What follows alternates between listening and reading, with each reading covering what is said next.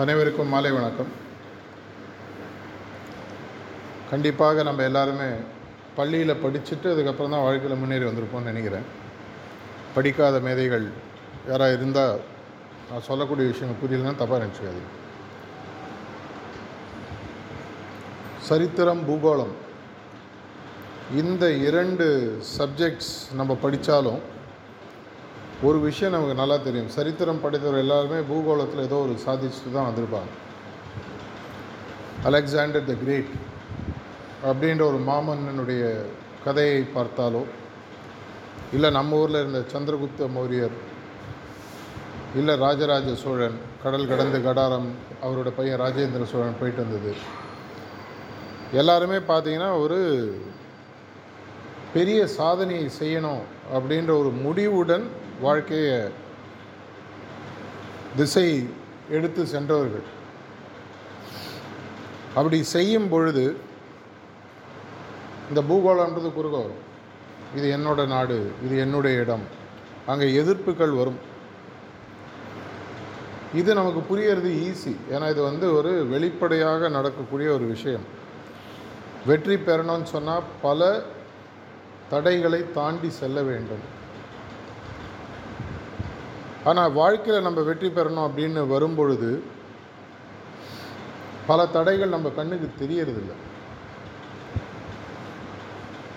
பல ஏரியாவை நம்ம தாண்டி போனோம்.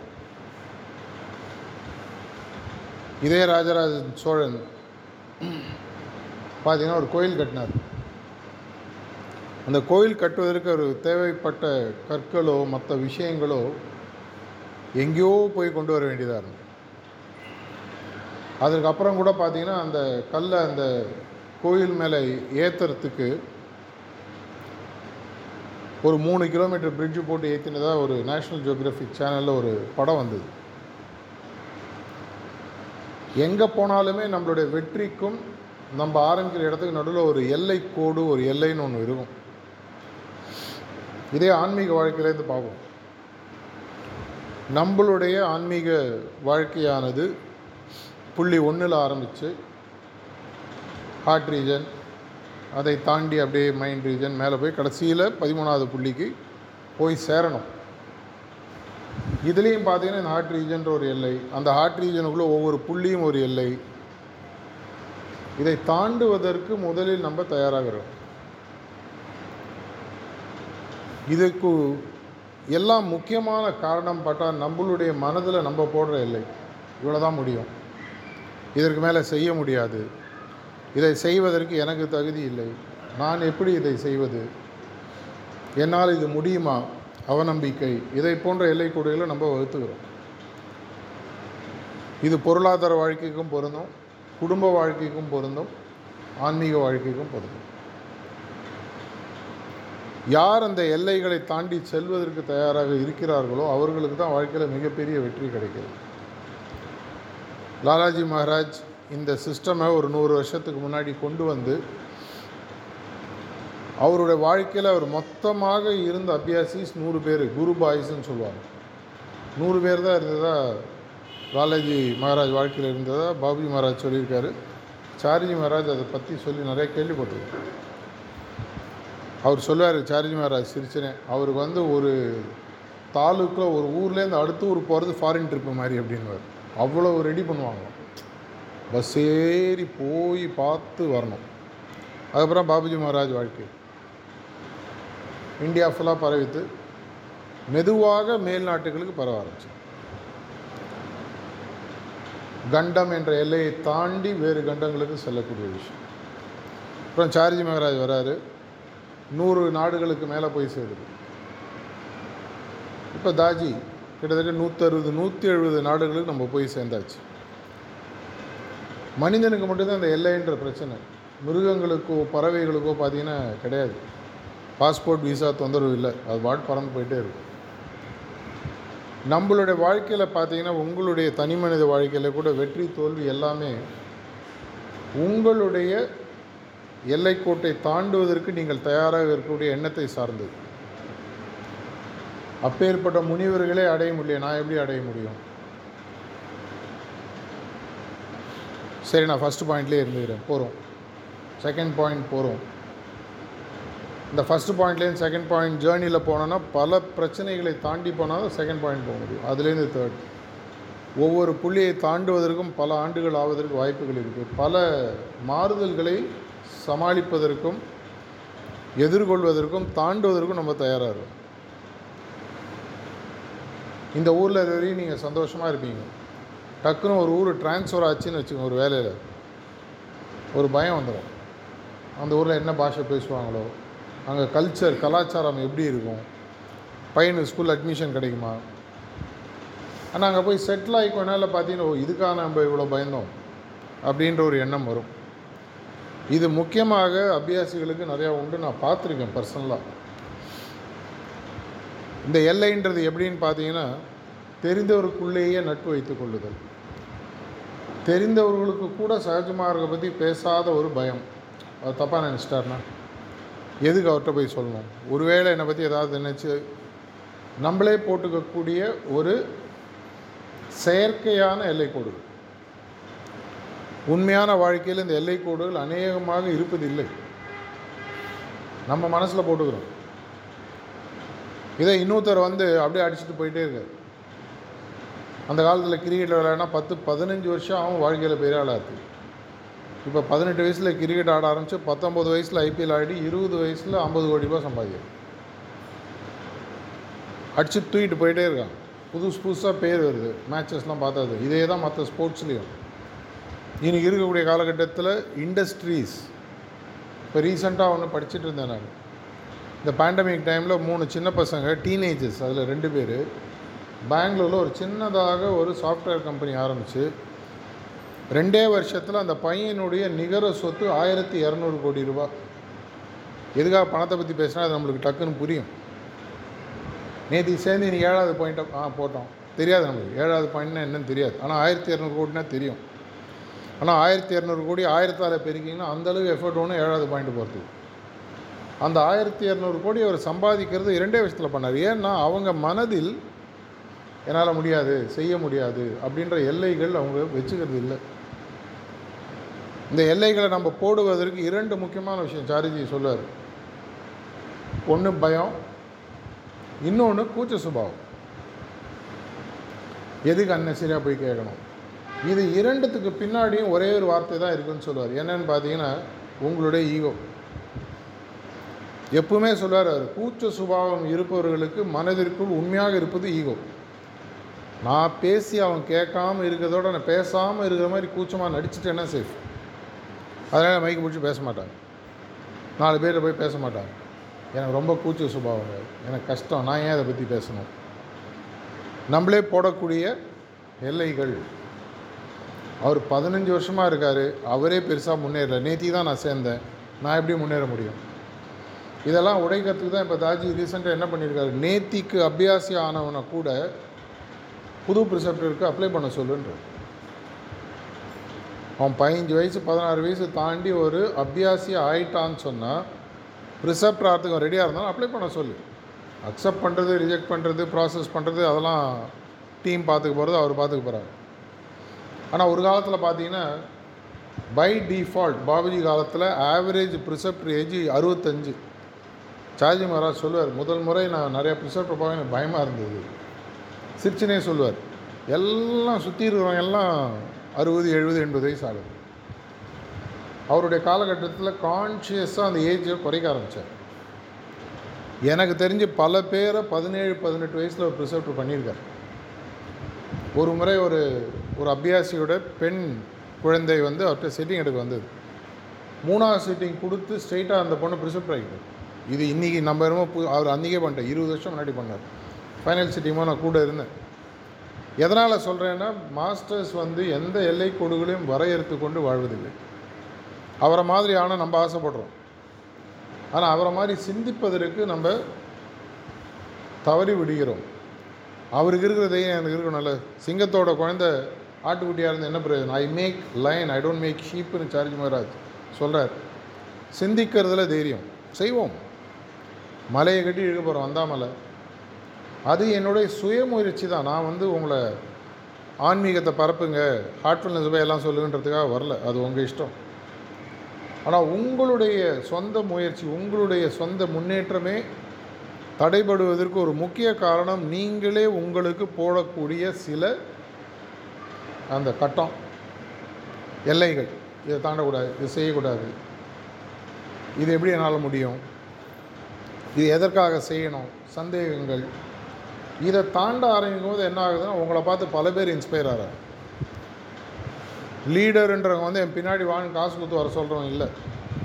அவங்களுடைய செயல்முறைகளையும் செயல்பாடுகளையும் பார்த்து மற்றவர்கள் தானாகவே அவங்க பின்னாடி வராங்க. இது எல்லா துறைக்கும் பொருந்தும். ஆன்மீகத்திற்கும் பொருந்தும். சில ஊரில் ஏன் மூமெண்ட் பெட்டராக இருக்குது சில ஊரில் ஏன் மூமெண்ட் சுமாராக இருக்குதுன்னு பார்த்தீங்கன்னா அந்த இடத்தில் நார்மலாக சிஸ்டமில் இருக்கிறவங்க அவங்களுக்கே போட்ட எல்லை கோடுகளாக இருக்கும். அது அபியாசிகளாக இருந்தாலும் சரி ப்ரிசப்டராக இருந்தாலும் சரி ஃபங்க்ஷனரிஸாக இருந்தாலும் சரி. அப்போ என்ன ஆகும்? கூட வரவங்க ஐயோ அவங்களே அப்படி யோசிக்கிறாங்க. நான் நேத்தி சேர்ந்தால் நான் எப்படி பேச முடியும்? அதையும் மீறி பேசினாங்கன்னா உனக்கெல்லாம் என்னப்பா தெரியும்? நான் நிறையா வருஷம் ஆன்மீகத்தை பார்த்துட்டேன். இப்படின்ற சில கட்டுப்பாடுகள் வரும். இது உலகம் ஃபுல்லாக நடக்குது. எந்த ஊரையும் நான் சொல்லலை. எல்லா ஊர்லேயும் இது பல விதங்களில் நடக்கின்றன. இப்படி தான் ஆன்மீகத்தை எடுத்துகிட்டு போகணும் நீ கத்தால ப்ரிசப்டர் டிஆர்டி சோமகுமார் சார் பேசும்போது ஒரு பாயிண்ட் சொன்னார் திருப்பூரில். பல ப்ரிசப்டர்ஸும் அந்த காலத்து ஃபங்க்ஷன் அந்த காலத்து திங்கிங்லேயே இருக்காங்க. ஆயிரத்தி தொள்ளாயிரத்தி அறுபதுகள்லையும் எழுபதுகள்லையும் எண்பதுகள்லையும் ஆன்மீகம் எப்படி பரவித்தோ எப்படி செட்டிங் அப்படி தான் இன்றைக்கி இருக்கணும். ஆனால் இன்றைய காலகட்டம் இத்தினோண்டு ஃபோனில் வந்துடுச்சு நான் இப்போ மீட்டிங் ஆரம்பித்துக்கு முன்னாடி இங்கே நம்ம சகோதர சகோதரிகிட்ட அதான் சொல்லிட்டு இருந்தேன். இன்றைய ஜெனரேஷன் ஒரு இருபத்தஞ்சி முப்பது வயசு இருக்கக்கூடிய மக்கள் இந்தியாவில் கிட்டத்தட்ட முப்பத்தஞ்சு சதவீதம் அவங்க தான் இருக்காங்க. அவங்க வெளியில் யாரையும் போய் எதையும் கேட்குறது இல்லை. இங்கே பார்க்குறாங்க இந்த கையில் இருக்கிற பொட்டி உலகமே என் கையில். இது என்ன சொல்லுதோ எனக்கு பிடிச்சிருந்ததுன்னா நான் ஃபாலோ பண்ணுவேன். இன்ஸ்டாகிராமில் சாப்பாடு நல்ல விஷயம் தான் நான் மாட்டு போவேன். ஆன்மீகத்தான் அதையும் தேடி போவேன். ஏன்னா அவங்களுக்கு வந்து அந்த பயம் அறியாத வயது. இளம் கன்று பயம் தைரியமாக போவாங்க. நம்ம மெதுவாக எல்லைகள் போட போட போட என்ன ஆகுதுன்னு சொன்னால் நம்மளே நம்மளை குறுக்கிக்கிறோம். ஒரு மருந்தின் மூலமாக உலகில் இருக்கும் அனைத்து வியாதிகளையும் சரி செய்ய முடியும் அப்படின்னு சொன்னால் அந்த மருந்தை நீங்கள் ஒழிச்சு வச்சுப்பீங்களா? பாபி மகாராஜ் ஒரு தடவை உடம்பு சரியில்லாத போது ஒளி உலகத்தில் இருக்கக்கூடிய தன்வந்திரிகிட்ட ஒரு மருந்து கேட்டாராம். எனக்கு உடம்பு சரியில்லைன்னு. அவர் உடனே ஒரு ப்ரிஸ்கிரிப்ஷன் அங்கேருந்து டிக்டேட் பண்ணுறாரு அந்த ப்ரிஸ்கிரிப்ஷனை கொண்டு இங்கே இருக்கக்கூடிய ஆயுர்வேத நிபுணர்கள் இது மாதிரிலாம் மருந்தே கிடையாதுங்கன்றார் அப்புறம் என்னாச்சுன்னு பார்த்தா தொன்று தொட்டு வரக்கூடிய எனக்கு பத்து விஷயம் மருந்தில் தெரியும்னா அடுத்த ஜென்ரேஷன் ஒம்பது தான் சொல்லிக் கொடுப்பேன் அதுக்கு அடுத்த ஜென்ரேஷன் அவர் ஆறு தான் சொல்லிக் கொடுப்பார். கழுதை தெரிஞ்சு கட்டெரும்பான கதைன்னு எதனால்? என்னோட அடுத்த ஆள் நிறையா தெரியக்கூடாது இது ஒரு நார்மல் இதுவும் ஒரு எல்லைக்கோடு திங்கிங் நான் இவ்வளோ வருஷம் இருந்திருக்கேன். எனக்கு அடுத்து இருக்கிறவங்க எல்லா விஷயம் தெரியக்கூடாது. டெக்னிக்ஸ் கான்செப்ட்ஸ் எப்படி ப்ரோக்ரஸ் ஆகிறது விஷயங்களை நம்ம இன்னொருத்தருக்கு சொல்லித்தர மாட்டோம். எதனால்? நீ அங்கேயே இரு. அப்படியே. ஏன்னா நீ என்னை தாண்டிட்டேன்னா என்னை தள்ளி விட்ருவான் நான் பல வருடங்களுக்கு முன்னாடி ஒரு தடவை சில இசட்சி இஸ்லாம் தாஜி அவர் வைஸ் பிரசிடெண்ட்டாக இருக்கும் மீட் பண்ணிட்டு on. அப்போது என்ன ஆச்சுன்னு சொன்னால் சில இசட்சிஸ்லாம் வந்து அவரை பார்த்துட்டு இருந்தாங்க. அப்போது அவர் கேட்குறாரு உங்களுக்கு அடுத்தது யாரையாவது தயார் பண்ணியிருக்கீங்களா? அடுத்த இசட்சியோ சிசியோ உங்கள் ஏரியாவில் இருக்காங்களா? அவர் சிரிச்சுனே இப்படி உக்காந்துருந்தார். அப்புறம் என்கிட்ட தனியாக சொன்னார். அந்த ஆளை போய் தனியாக பேசி என்னதான் இருக்குன்னு பார்த்துட்டு வான்னு. அந்த இசட் சீட்டை நான் பேசினேன் என்னங்க இது மாதிரி கேட்குறாரு அடுத்த ஜென்ரேஷன் ரெடி பண்ணிட்டீங்களான்னு? இல்லைங்க பண்ணலை. ஏன் பண்ணலை? அப்படின்னு கேட்கும்போது அவர் சொல்கிறார் நான் அப்படி பண்ண என்னை அனுப்பிச்சிருவாங்கல்ல சிரிச்சுனே சொல்கிறார் சீரியஸாக சிரிச்சுனே சொல்கிறாரு நான் அப்படி அடுத்த ஜென்ரேஷனை தயார் பண்ணால் என்னை அனுப்பிச்சிருவாங்கல்ல இதை நம்ம அரசியலில் பார்க்குறோம் வியாபாரத்தில் பார்க்குறோம் ராஜா தானாக சாகிற வரி இளவரசர் பட்டம் ஏற முடியாது. ரெண்டாயிரம் வருடமாக அப்படி பார்த்து பார்த்து வளர்ந்த ஜெனரேஷன் ஒரு அரசியல் தலைவர் வாழ்க்கை காலகட்டத்தில் அவருடைய அடுத்த சந்ததி மேலே வர முடியாது. ஒரு லெவலோடு விட்டுருவாங்க. நீ வட்டமாறு மாவட்டம் மாறு எம்எல்ஏ இது மேலே வரக்கூடாது. இது உலகளாவி நடக்கிறது. இதே தான் ஸ்போர்ட்ஸ் இதே தான் படம் இதே தான் எல்லா இடத்துலையும். ஆனால் இது ஆன்மீகத்துக்கு ஒத்து வராது.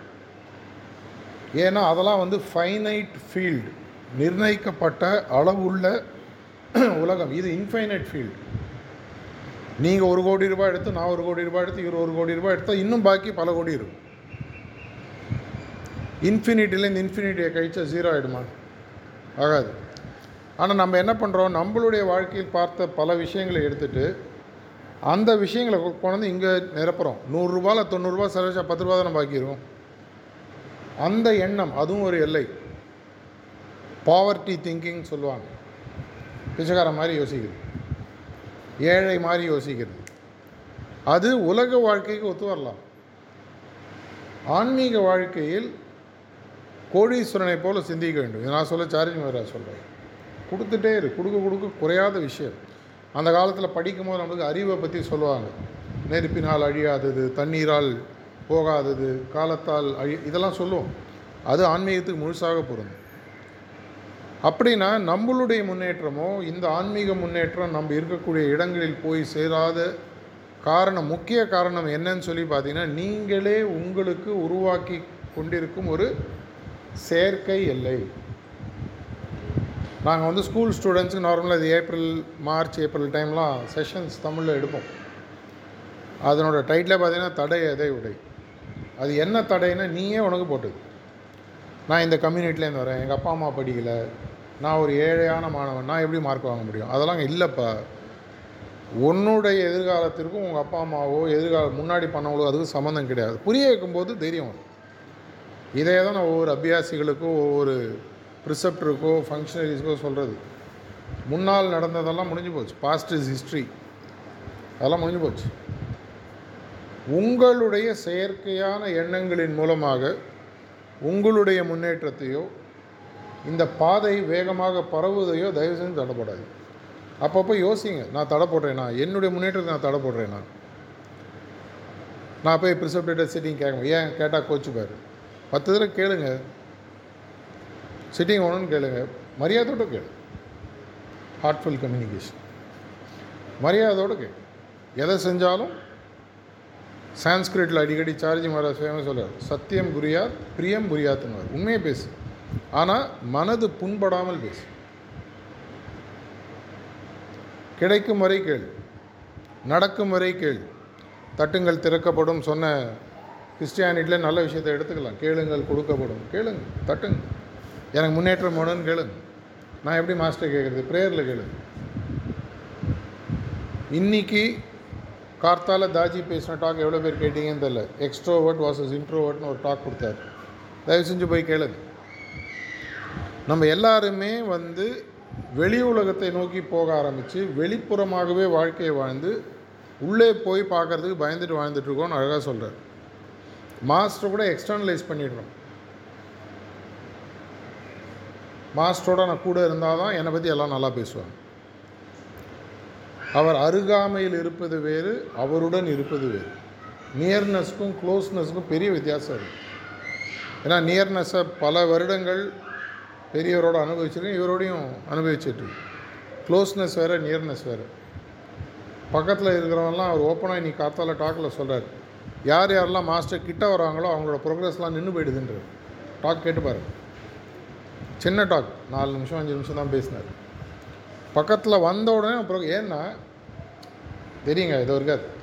அது ஒரு எல்லை அது ஒரு தடை. இந்த எல்லா தடை எல்லைகளுக்கு முக்கியமான காரணம் நம்மளுடைய எண்ணங்கள். இதை சீர் செய்ய ஆரம்பித்து என்னுடைய ஆன்மீக முன்னேற்றத்திற்கும் இந்த உலகில் இருப்பவர்கள் அனைவருக்கும் தேவையான ஆன்மீக முன்னேற்றத்துக்கு இந்த மார்க்கத்தை கொண்டு போய் சேர்ப்பதற்கு எந்தவித தடை இல்லைன்ற உண்மையை நீங்கள் உணர ஆரம்பிக்கும் போது ஆன்மீகம் வேகமாக வளரும் உங்களோட ஆன்மீக பயிற்சியும் வேகமாக வளரும். இந்த தடை உடைக்கிறது தாஜி என்ன சொல்கிறாரு தொண்ணூறு நாட்களில் குறிக்கோளை அடைய முடியும். உனக்கு இஷ்டம் இருந்தான்றது ஒரு குவாலிஃபையிங் மார்க் போடுறார். இஃப் யூ ஆர் இன்ட்ரெஸ்டட் உனக்கு உண்மையாகவே இருப்பதற்குள் உயரிய குறிக்கோளை அடைய வேண்டும்ன்ற ஆசை உனக்கு இருந்தால் தொண்ணூறு நாட்களில் இந்த குறிக்கோளை அடைய முடியும். சிலபஸை டவுன்வேர்டாக ரிவைஸ் பண்ணிட்டு வராங்க. ஸ்பீடு ஒன்றரை கோடி வருஷம் போய் இருபது வருஷம் போய் பதினஞ்சு வருஷம் போய் பத்து வருஷம் போய் ஒன்பது மாதம் ஏழு மாதம் மென்டல் ஊம் போய் தொண்ணூறு நாட்கள். நம்ம மக்கள் கேட்பாங்க முப்பது நாள் எதாவது வழி இருந்தால் சொல்லுங்கள் நான் ஒரு தடவை மணப்பாக்கத்தில் உட்காந்துருக்கும்போது ஒருத்தர் வந்து கேட்டார். சஹஜ்மார்க்கோட வேகமாக போகிறது ஏதாவது ஷார்ட்கட் சொல்லுங்களேன். சாரி திஸ் சஹஜ்மார்க்கே ஷார்ட்கட் தான் பாருங்க. இதோட ஷார்ட்கட் என்னால் சொல்லித் தர முடியாது. இனிமேல் எதிர்காலத்தில் வந்தால் தான் உண்டு. உங்களை வைக்கக்கூடிய ஒரே ஒரு கோரிக்கை. அப்பப்போ ஒரு பிரார்த்தனையுடன் தினசரி எனக்கு ஒரு முறை ஒரு விஷயம் நடந்தது. நான் சாரிஜி அவர் வைஸ் பிரசிடெண்ட்டாக தாஜி அவர் வீட்டில் உட்காந்து பேசிகிட்டு இருக்கோம். அப்போ ஏதோ பேச்சு வரும்போது சாரிஜி நம்ம உனக்கு ஏதாவது வேணுமான்னு. இல்லை ஏதாவது சொல்லு உனக்கு வேணும்னான்னு. உங்களுக்கு ஏதாவது விருப்பப்பட்டு கொடுக்கணும் இல்லை செய்யணும்னு நினச்சா உங்களை நோக்கி வரக்கூடிய தடைகளை நீக்குங்கன்னு சொன்னார். சிரிச்சார். வெளியில் வந்தோன்னே தாஜி ஷோல்டரில் தட்டினார். இது மாதிரி யாருமே அவர் கேட்டதில்லை. உனக்கு தெரிஞ்சோ தெரியாமையோ ஒரு சரியான விஷயத்தை ஏன்னா இதை தவிர வேறு என்ன கேட்க முடியும்? தடைகளை நீக்குங்க. எனக்கும் உங்களுக்கும் இருக்கக்கூடிய தடைகள் எதாவது எதாவது இருந்தால் நீக்குங்க. அன்றைக்கி அவர் சொன்னார் சரியான விஷயத்தை நீ கேட்டார் இதை தான் நம்ம மாஸ்டர்கிட்ட கேட்கணும். எனக்கும் உங்களுக்கும் நடுவில் எல்லை தடைகள் ஏதாவது இருக்கா? எனக்கும் இந்த உலகத்திற்கும் ஆன்மீகம் போய் சேருவதற்கு எல்லை தடைகள் ஏதாவது இருக்கா? இதை தாண்டுவதற்கும் உடைப்பதற்கும் சரியான வழியை காட்டுங்கள். இதை கேட்க கேட்க கேட்க ஒரு நாளாக நடக்குமா? தெரியாது. நடக்கலாம். நடக்காதுன்னு நான் சொல்லக்கூடாது. ஏன்னா நான் அப்படி சொன்னால் அது ஒரு தடையாக மாறிவிடும். இந்த க்ஷணமே நடக்கலாம். பாபுஜி என்ன சொல்கிறார் இப்படி அப்படி. லெஃப்ட் டு ரைட் நான் கண்ணை திருப்புறதுக்குள்ளே என்னால் ஒன்று அங்கே கொண்டு போக முடியும். ஏன் முடிய ஏன் பண்ணுறதில்ல உன்னோட உடல் தாங்காது. உன்னோட நர்வஸ் சிஸ்டம் ஷேட்டர் ஆகிடும் அப்படின்னு சொல்லி சொல்கிறார் என்னால் ஒரு ஃபஸ்ட்டு சிட்டிங்லேயே நேராக தேர்ட்டீன் பாயிண்ட் கொண்டு போய் வைக்க முடியும்னு பாபுஜி சொல்லியிருக்கோம் ஆனால் என்ன ஆகும்னா அந்த முன்னேற்றத்தை உன்னுடைய உடல் தாங்காது. அதனால் அவர் டோஸ் டோஸ் டோஸ் டோஸ் தான் கொடுக்குறாரு. ஸ்ட்ரைட்டாக பிறந்த குழந்தைக்கு அரை கிலோ பீட்சா வாங்கி கொடுப்பீங்களா? வாயிலே கடிக்க முடியாது. அப்போ என்ன கொடுப்பீங்க? அது வாயில் என்ன வழியோ அதுதான் கொடுக்க முடியும் அதை போன்ற அவங்க சரியான டோஸில் கொடுக்குறாங்க. ஆனால் அந்த டோஸ்லேயே வாழ்ந்துன்னு குழந்தையாகவே வாழ்ந்து அப்படியே போயிட்டோம்னு சொன்னால் ஏதாவது பிரயோஜனம் உண்டா? அவர்கள் எதிர்பார்ப்பது போல் நாமும் இந்த உலகத்தில் இன்னும் பல பேரும் இந்த மார்க்கம் எனக்கு மட்டும் சொந்தமல்ல ஞாபகம் வச்சுக்கோங்க. இது ப்ரைவேட் ப்ராப்பர்ட்டி அல்ல. அந்த காலத்தில் மருத்துவர்கள் செய்த விஞ்ஞானிகள் செய்த ஞானிகள் செய்த அதே தவிர நம்ம செய்யக்கூடாது. இதை ஒரு அறையில் தடை போட்டு எங்களுக்கு மட்டும் நான் யாருக்கும் சொல்ல மாட்டோம். இது ஒரு சீக்ரெட் சொசைட்டி கிடையாது. யாருக்கும் சொல்லக்கூடாது. யார் பண்ணி கண்ணை மூடி என்ன பண்ணுறீங்க அதெல்லாம் சொல்ல மாட்டோம். அந்த மாதிரி பாதை இது கிடையாது. ராமானுஜர் எந்த விஷயத்த சொன்னாரோ அதை தான் நம்ம குருநாதர்கள் செஞ்சிட்ருக்காங்க குருத்வேஷமே ஆனாலும் பரவாயில்ல ஒரு லட்சம் பேர் இதனால் கடவுளை உணர்ந்தால் நல்லதுன்னு தன்னுடைய குருநாதர் சொன்ன மந்தத்தை தைரியமாக கோயில் மேலே ஏறி சொன்னார். நம்ம குருநாதர்களை தான் செஞ்சிட்ருக்காங்க என்னை விட நீ ஃபாஸ்ட்டாக இன்னும் ப்ரோக்ரஸ் ஆகும் வேறு எந்த இடத்துல ஒரு குருநாதர் இது மாதிரி சொல்லி நம்ம பார்க்க முடியும்? நான் போன ஸ்பீடை விட இந்த குறிக்கோளை நீ இன்னும் வேகமாக வந்து அடைப்பார் நான் உனக்கு அழிச்சிட்டு போகிறேன் பாபுஜி மகாராஜ் பல பேரை பற்றி சொல்லியிருக்கார். நான் வந்த வேகத்தோடு அவனை இந்த இடத்துல நான் கொண்டு வந்து வச்சுருக்கேன்னு ஓப்பனாக சொல். பல பேர் அதுக்கப்புறம் ஸ்லிப் ஆகிடுறாங்க வேறு விஷயம். நம்ம அதுக்கு தயாராக இருக்குமா? நம்ம மனதிலும் நம்ம உள்ளத்திலும் நம்மளே தடைகளை உருவாக்கி கொண்டிருக்கிறோமா? இந்த ஒரு பொக்கிஷம் உலகத்திற்கு போவதற்கு நான் தடையாக இருக்கேன்? என்னுடைய எண்ணங்கள் தடையாக இருக்கிறது. துணிந்தவனுக்கு சமுத்திரம் முழங்கால். டெய்லி ஒருத்தர் தெருவிட்டார் இது வந்து ரெண்டாயிரத்தி பதினொன்றில் நான் தமிழ்நாடு நார்த்து இசச்சியாக இருக்கும்போது நாங்கள் அப்போ பண்ணோம். திண்ணைவழி பிரச்சாரம்னு ஒன்று ஆரம்பித்தோம் டெய்லி அவங்க தெரிஞ்ச வீட்டுக்கு போங்க. வாசல் உட்காருங்க. ஒரு அஞ்சு நிமிஷம் பேசணும்னு சொல்லுங்கள் அஞ்சு நிமிஷம் உங்களோட பேசணும். என்னப்பா பேசணும்? நான் தியானம் பண்ணுறேன் தியானம் பிடிச்சிருக்கு தியானம் கற்றுக்கிறீங்களா அவ்வளோதான் வேறு ஒன்றும் சொல்லலாம் ஏன்னா நிறைய பேருக்கு பேச தெரியாது. அதுவும் ஒரு தடை தான். கற்றுக்கலாம் இருந்தாலும் பேச தெரியாது. இது சொல்கிறது ஒன்றும் கஷ்டம் இல்லையா. நான் தியானம் பண்ணிகிட்டு இருக்கேன். என் வாழ்க்கையில் நல்ல விஷயங்கள் நடந்துகிட்ருக்கு மன சந்தோஷமாக இருக்குது நிம்மதியாக இருக்குது நீங்கள் கற்றுக்கிறீங்களா நான் சொல்லி தரத்துக்கு ரெடியாக இருக்கு அவர் இப்போயே சொல்லியிருந்தாருன்னா ஹாட்ஸ் ஆப் ஹார்ட்ஃபுல்னஸ் ஆப்பை ஓப்பன் பண்ணால் ஒரு ப்ரிசெப்ட் இருப்பார். வாட்ஸ்அப் வீடியோ கால் போட்டால் ஒரு ப்ரிசெப்ட் சிட்டிங் கொடுத்து தயாராக இருப்பார்.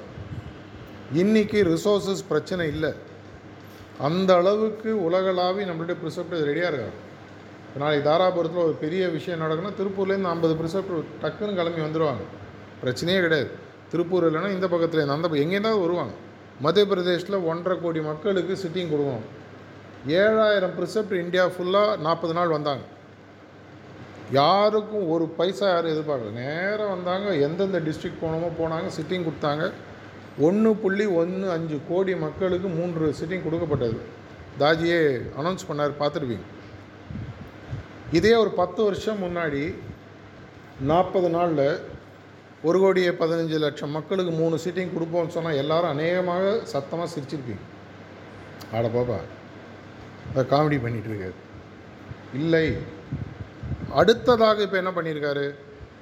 தமிழ்நாடை சூஸ் பண்ணியிருக்காரு தமிழ்நாட்டில் முப்பத்தெட்டு டிஸ்ட்ரிக்டில் ஒரு டிஸ்ட்ரிக்டை சூஸ் பண்ண சொல்லி நாங்கள் எல்லாரும் பேசி சில விஷயங்களை அவருக்கு சொல்லி கடைசியில் செங்கல்பட்டு மாவட்டத்தை சூஸ் பண்ணி ஆறு செப்டம்பர் ஜென்மாஷ்டமிக்கு ஆரம்பிக்க சொல்லி இருபது அக்டோபர் வரைக்கும் பதினஞ்சு லட்சம் மக்கள் அங்கே மொத்தம் இருபத்தஞ்சிலே இருபத்தாறு லட்சம் பாப்புலேஷன் அந்த டிஸ்ட்ரிக்ட்டு பதினஞ்சு லட்சம் வச்சுருக்கோம்.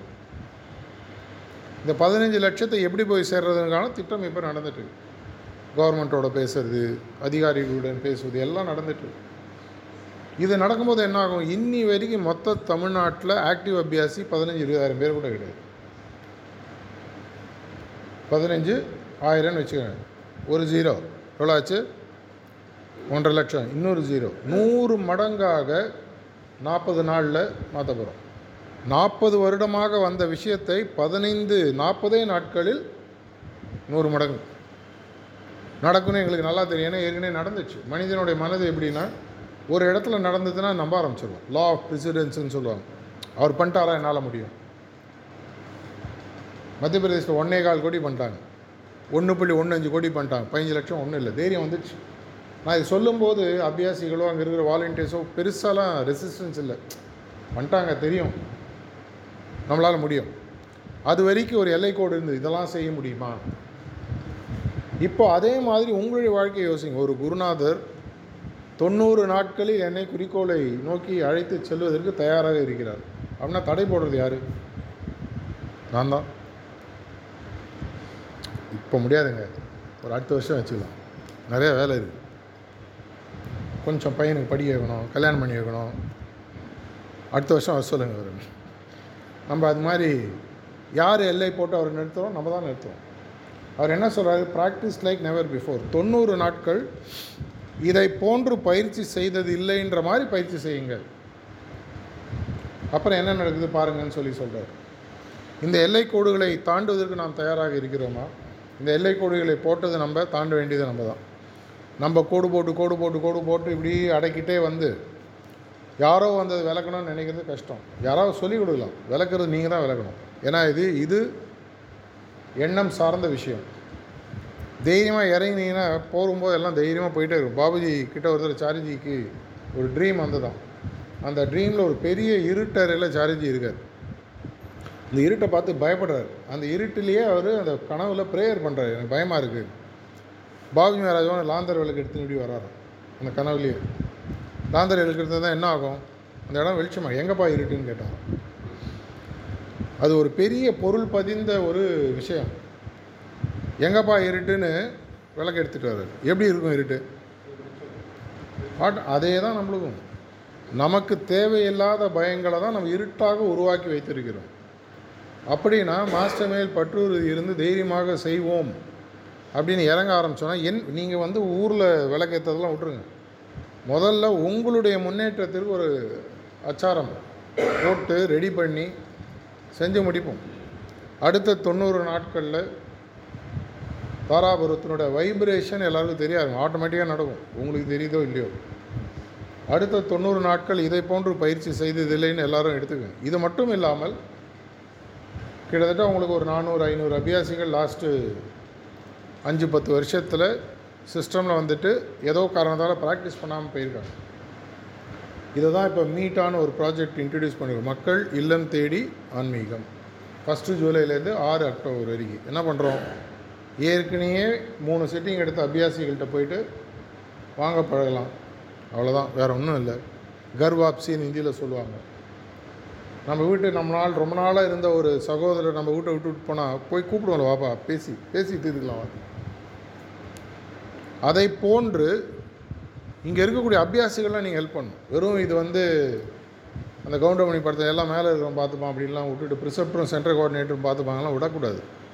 இது ஒரு குடும்பம்.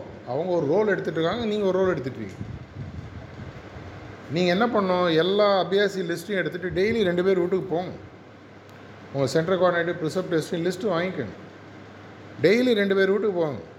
உட்காந்து பேசுங்க. ஒன்றும் பண்ணாது அவனை போயிட்டு நீ தியானம் பண்ண வரையாலாம் கேட்காது அவர் வீட்டில் போயிட்டு கிளம்புறதுக்கு முன்னாடி உன்னுடைய முன்னேற்றத்துக்கு நான் ஒரு அஞ்சு நிமிஷம் உட்காந்து பிரார்த்தனை பண்ணிக்கலாமான்னு கேளு. இந்த பிரார்த்தனை கிளப்புன்றது தேங்க்ஸ் டு குமுதம் பார்த்தீங்கன்னா இங்கே தமிழ்நாட்டில் ஃபேமஸ் கிட்டத்தட்ட முப்பது வருடமாக வார வாரம் குமுதத்தில் போகிற பிரார்த்தனை கிளப்னு ஒன்று வரும்.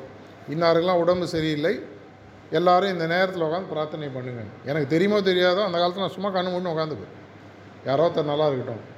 அவருக்கு எனக்கு இந்த உடம்பு சரியில்லை இந்த பிரச்சனை பண பிரச்சனை உழ கீழே போடுவாங்க. பிரார்த்தனை கிளப் உறுப்பினர்கள் இந்த நேரத்தில் இந்த தேதியில் இந்த நேர எல்லோரும் வந்து உட்காருங்க. அதே மாதிரி அவங்க வீட்டுக்கு போகும்போது சொல்லணும். உட்காந்து உங்களுடைய நன்மைக்காகவும் உங்களுடைய குடும்பத்தின் நன்மைக்காகவும் ஒரு அஞ்சு நிமிஷம் பிரார்த்தனை பண்ணிக்கலாம். சந்தோஷம் அளவு பண்ணுது அந்த பிரார்த்தனை பண்ணும்போது அவரும் திரும்பி சிட்டிங் எடுத்துகிட்டு உள்ளே வரணுன்ற ஒரு பிரார்த்தனையுடன் பிரார்த்தனை செய்யும். செஞ்சு பாருங்கள் என்ன ஆகும்? மிஞ்சி போனால் என்ன பண்ணுவார்? துரத்தி விடுவாரா? அவ்வளோதான் நடக்கும். நம்ம தமிழ்நாட்டில் ஒரு ஃபேமஸாக ஒரு ஆறு மாதமாக யூடியூப் சாங் ஒன்று வந்தது. துப்பினா தொடச்சிக்கோ. கேள்விப்பட்டீங்களா அந்த பாட்டு? யூத் எல்லாருக்கும் தெரியும். நிஜமான அவ்வளோதானே மாஸ்டருக்காக செய்ய மாட்டோமா? இதை செய்யறதுக்கு நீங்கள் தயாராக இருக்கக்கூடிய பட்சத்தில் உங்கள் மனதில் முதலில் நீங்களே செயற்கையாக உருவாக்கிய பல தடைகள் உடைய ஆரம்பிக்கும். தைரியம் வர ஆரம்பிக்கும். ரீசெண்டாக ஒரு ஜோன் விசிட் போகும்போது ஒரு ப்ரிசப்டர் சொன்னார் சார் என் வாழ்க்கையில் இதுவரைக்கும் எந்த இடத்துல போயிட்டும் நான் வந்து தியானம் சொல்லி கொடுக்கலாமான்னு கேட்டு எழுந்து போன்னு யாரும் சொன்னதே கிடையாது. எங்கே போனாலும் எங்கே போனாலும் சார் தியானம் பண்ணலாம்னா நாளைக்கு வாங்க நாளைக்கு வாங்க இந்த டைமுக்கு வாங்கன்னு சொல்லுவாங்களே ஒழிய யோ முதல்ல எழுந்து வெளியில் போ. நீ யார்? இதுவரைக்கும் யாரும் கேட்டதில்லை. இது என்னுடைய வாழ்க்கையிலும் நடந்தது. இன்னி வரைக்கும் நான் யாருக்கும் எந்த கனெக்ட் ப்ரோக்ராம்லேயும் யாருக்கா ஃபோன் பண்ணி உங்கள் ஆஃபீஸ்லேயோ உங்கள் இடத்துலையோ தியானம் சொல்லி கொடுக்கலாமான்னு கேட்டு யாரும் இது வரைக்கும் வேணான்னு சொன்னதே கிடையாது. ஏன்னா இதற்கு பின்னாடி இருக்கக்கூடிய சக்தி வேறு லெவல்லேருந்து வேலை செய்யுது. இயற்கை முழுவதுமாக இணைந்து கொண்டு இதற்கு பின்னாடி ஹைரார்கி ஃபுல்லாக ஒர்க் ஆகுது. திரும்பி திரும்பி விஸ்பரில் போடுறாரு. என்டையர் ஹைரார்கி என்டையர் ஹைரார்கினா சஹஜ்மார்க் ஹைரார்கி இல்லை ஸ்பிரிச்சுவல் ஹைரார்கி இந்த ஸ்பிரிச்சுவல் ஹைரார்கி லிஸ்ட்டு விஸ்பர்ஸில் போய் பாருங்கள் தெரியும் உங்களுக்கு. எல்லா பெரியவர்களும் மேலே உட்காந்துக்கிட்டு எல்லாரும் இதை போய் செய்யுங்க நாங்கள் பின்னாடி இருக்கோம். ஆனால் அந்த இடத்துலேருந்து அவங்களால இறங்கி செய்ய முடியாது நம்ம தான் செய்யணும். ராஜாவால் டைரக்ஷன் கொடுக்க முடியும் போர் வீரன் இறங்கி வேலை செய்யணும். ஆனால் இந்த போர் வீரனுக்கு எந்த விதமான நஷ்டமும் கிடையாது. சஹஜ்மார்க்கில் மட்டும்தான் தாஜி அடிக்கடி சொல்கிறாரு தோற்றாலும் வெற்றி பெற்றாலும் வெற்றி உனக்கேன்றார். தோற்றாலும் வெட் வென்றாலும் வெற்றி உனக்கு. இதோட வேறு என்ன வேணும்? தோற்கவே முடியாதுன்ற ஒரு சண்டையில் இறங்கிறதுக்கு கூட அதை யோசிப்பானாங்க ஆனால் நம்ம யோசிச்சுட்டு இருக்கோம். அந்த யோசனைன்றது உங்களுடைய தடைகளை உடைத்து உங்களுடைய முன்னேற்றத்தையும் இந்த ஊரில் இருக்கிறவங்களோட முன்னேற்றத்தையும் இந்த மாவட்டத்தில் இருக்கக்கூடிய மற்றவர்களுடைய முன்னேற்றத்தையும் யோசித்து ஒரு நாளைக்கு ஒரு அரை மணி நேரம் ஒரு மணி நேரம் ஒதுக்கணும். வேறு ஒன்றும் வேணும். மற்றதெல்லாம் தானாக நடக்கும். சீக்கிரமே இது வரைக்கும் செஞ்சதை விட இன்னும் பல மடங்கு செய்வோம். நன்றி வணக்கம்.